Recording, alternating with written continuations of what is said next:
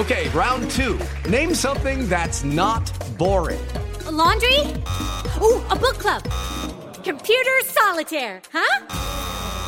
Ah, sorry, we were looking for Chumba Casino. That's right. ChumbaCasino.com has over 100 casino style games. Join today and play for free for your chance to redeem some serious prizes. ChumbaCasino.com. No purchase necessary. Full prohibited by law. 18 plus terms and conditions apply. See website for details. Este es el podcast de Alfredo Romo. 889noticias.mx. Hoy invité a la doctora Claudia Rampazzo, que ya está con nosotros, a platicar acerca de cuando el marido de una mujer es homosexual.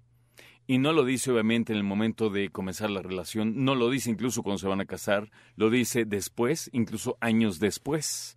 Qué gusto saludarte, Clau. ¿Cómo estás? Igual, Alfredo, muchísimas gracias por la invitación, como siempre. Qué temita, ¿va? ¿Qué temita? Pues sí, pero además es una situación bastante común en la consulta. ¿En serio? Además. Te Sí, digo sí, una sí. cosa, a mí me, me arranca molestia, obviamente nada que ver con que sus orientaciones sexuales, sino haberlos ocultado, ¿no? Sí, lo que pasa es que vivimos en un mundo predominantemente heterosexual y predominantemente homófobo, en donde no se aceptan las diferencias, en donde no se acepta la diversidad y en donde eh, el ser correcto significa ser heterosexual, es decir, sentirse atraído por personas del sexo opuesto. Y entonces, bueno, en este afán de encarrilarse ¿no? a, lo socialmente aceptado, porque sabemos que muchas de las familias eh, que tienen hijos o hijas con orientación diferente a la heterosexual, pues con mucha frecuencia no lo aceptan. No lo aceptan, eh, se echan la culpa, creen que la orientación sexual es un error, es un defecto, es producto de una educación equivocada, es producto de un error que se cometió en la crianza de estos hijos y bueno, pues la mayoría de los estudios, los que hay, que tampoco son millones, pero bueno, eh, lo que se ha visto es que la orientación sexual es algo que está predeterminado desde antes del nacimiento y es algo que uno no elige, es algo que uno descubre a lo largo de la vida. Seguramente tú, tú recordarás cuando estabas en la primaria o en la secundaria que te empezaron a gustar las niñas o los niños o los dos Sí, tal claro. vez, ¿no? A lo mejor en tu caso, si eres heterosexual, pues las niñas, ¿no? Y en mi caso también, pues me gustaban los niños, aunque estuviéramos en la primaria y, ¿no? Te tomas de la mano y te da emoción verlo. Lo mismo siente una persona con orientación homosexual, simple y sencillamente se siente atraído erótica y afectivamente por personas del mismo sexo. Eso no es ningún error. Siempre ha existido población homosexual, hay animales homosexuales y esto, bueno, pues también es una evidencia de que eh, la sexualidad va más allá del tema reproductivo, es decir, ¿no? El ser sexuados como personas implica el sentir cariño, ¿no? El sentir afecto por una persona en específico, amor, ¿no? Que es el vínculo afectivo, eh, no necesariamente tenernos que reproducir biológicamente con esa persona, que déjame decirte, pues también la reproducción ha cambiado. Es decir, hombres y mujeres no son los únicos que se pueden reproducir, o sea, dos hombres o dos mujeres también tienen esa posibilidad, aunque sea de bueno, manera la diferente. ciencia, ¿no? Se los ha permitido. Por supuesto, por supuesto, aunque no sea revolviendo sus células, ¿no? O sea, dos espermatozoides no pueden fecundarse solos. Pero, de alguna manera, eh, la reproducción va más allá también del tema biológico. Incluye el afecto, incluye la crianza. De hecho, ¿sabes qué? Que aquí creo que vale la pena hacer un hincapié importante. Mm, cuando hablamos del tema de un esposo que salió del closet, vamos a ponerlo así, ¿no? Sí. Como muchos dicen o decimos, eh, siempre dices, bueno, su esposo es homosexual, pero pues hay hombres que no son homosexuales, que son heterosexuales, pero que les gusta ponerse ropa de mujer. ¿No? Hay hombres que les gusta acostarse con otro hombre, pero también con mujeres los, los convierten bisexuales. O Sí. sea, no podemos nada más encerrarnos con salió gay, punto, ¿no? No, no, claro. Hay mira. algunas opciones, digamos. Sí, la orientación sexual se define como el hecho de que una persona se sienta atraída erótica y afectivamente por una persona en específico, es decir, o sea, si es eh, atraída por personas del mismo sexo, la catalogamos como homosexual. Si se siente atraída erótica y afectivamente por ambos sexos, la, le llamamos bisexual. Si se siente atraída por el sexo opuesto, es heterosexual. Y si no se siente atraída por ninguno, es asexual.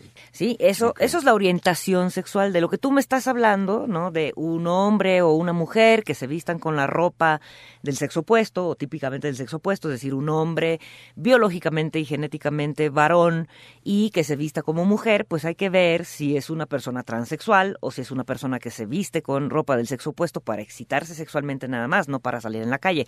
Son cosas diferentes, eso no tiene nada que ver con la orientación. Es decir, puedo ser travesti y además heterosexual o además bisexual o además homosexual. Estamos prestando atención ahora a la inclinación o la orientación, mejor Orienta. dicho, sexual de, del hombre en este caso. Pero, Sí. ¿Qué pasa cuando una mujer descubre esto? Sí, también Porque- se da. Digo, en la manera más civilizada quisiera yo pensar es que se sientan, platican, le dicen, ¿no? Sí. Pero la más abrupta, difícil, violenta, hasta cierto punto es que ella lo descubra.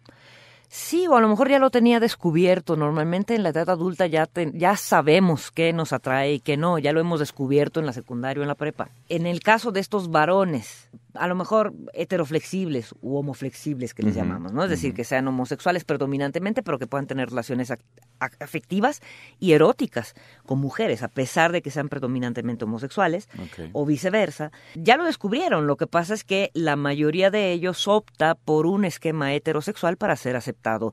eh, pues por la sociedad, ¿no? O sea, socialmente y para pertenecer. Para cumplir. Para cumplir, y muchos, claro que tienen hijos y son padres afectuosos y son padre- padres presentes y son buenos esposos, pues, o sea, no es que por el hecho de tener una orientación bisexual eh, necesariamente tengan que ser o infieles o triangulen a cada rato la relación o tengan sexo en su casa y también la tengan afuera, o sea, estamos hablando de temas diferentes. Sí. Es decir, puede ser un hombre que decida casarse a pesar de saber que es bisexual. Y, y digo a pesar de saber que es bisexual porque un hombre completamente homosexual, híjole, difícilmente llega a involucrarse emocional y eróticamente con una mujer. Les cuesta muchísimo trabajo. A ver, eso es importante. Si Eso un hombre lo sorprende su esposa en Sí. algún acto homosexual, vamos a Sí, poner, sí. o viendo fotos o grabándose, lo que tú quieras. Él no es que no quiera decirlo, sino que a lo mejor hasta cierto punto, vamos a ponerlo, era está feliz, está relajado con la relación que tiene. Sí ama a su esposa. Puede ser que sí, puede ser que sea un hombre que tiene relaciones sexuales con un hombre, con otro hombre, pues sin ser homosexual.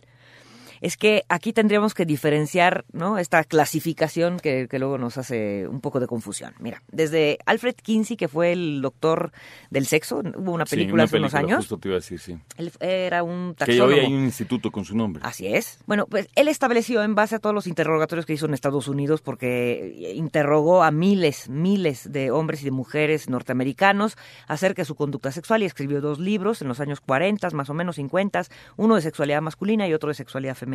Acerca de los hábitos, número de parejas, todo lo que te puedas imaginar, lo preguntó Kinsey. Era taxónomo, le gustaba clasificar este, insectos, pero se dedicó a clasificar la sexualidad.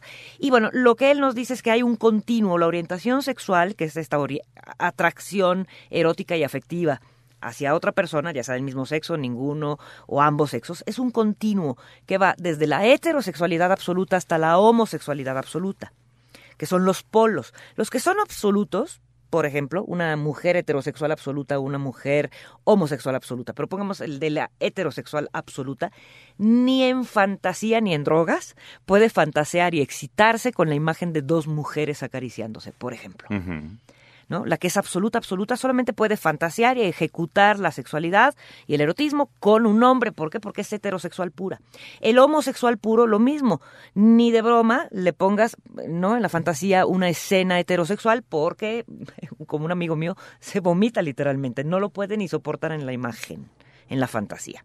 Y en el inter, o sea, en el medio, hay un sinfín de posibilidades desde el que es hetero absoluto o casi absoluto, pero sí puede fantasear con fantasías heterosexuales, o el heterosexual casi absoluto que puede fantasear con fantasías homosexuales. Y de ahí nos vamos acercando hacia el centro, en donde está la bisexualidad.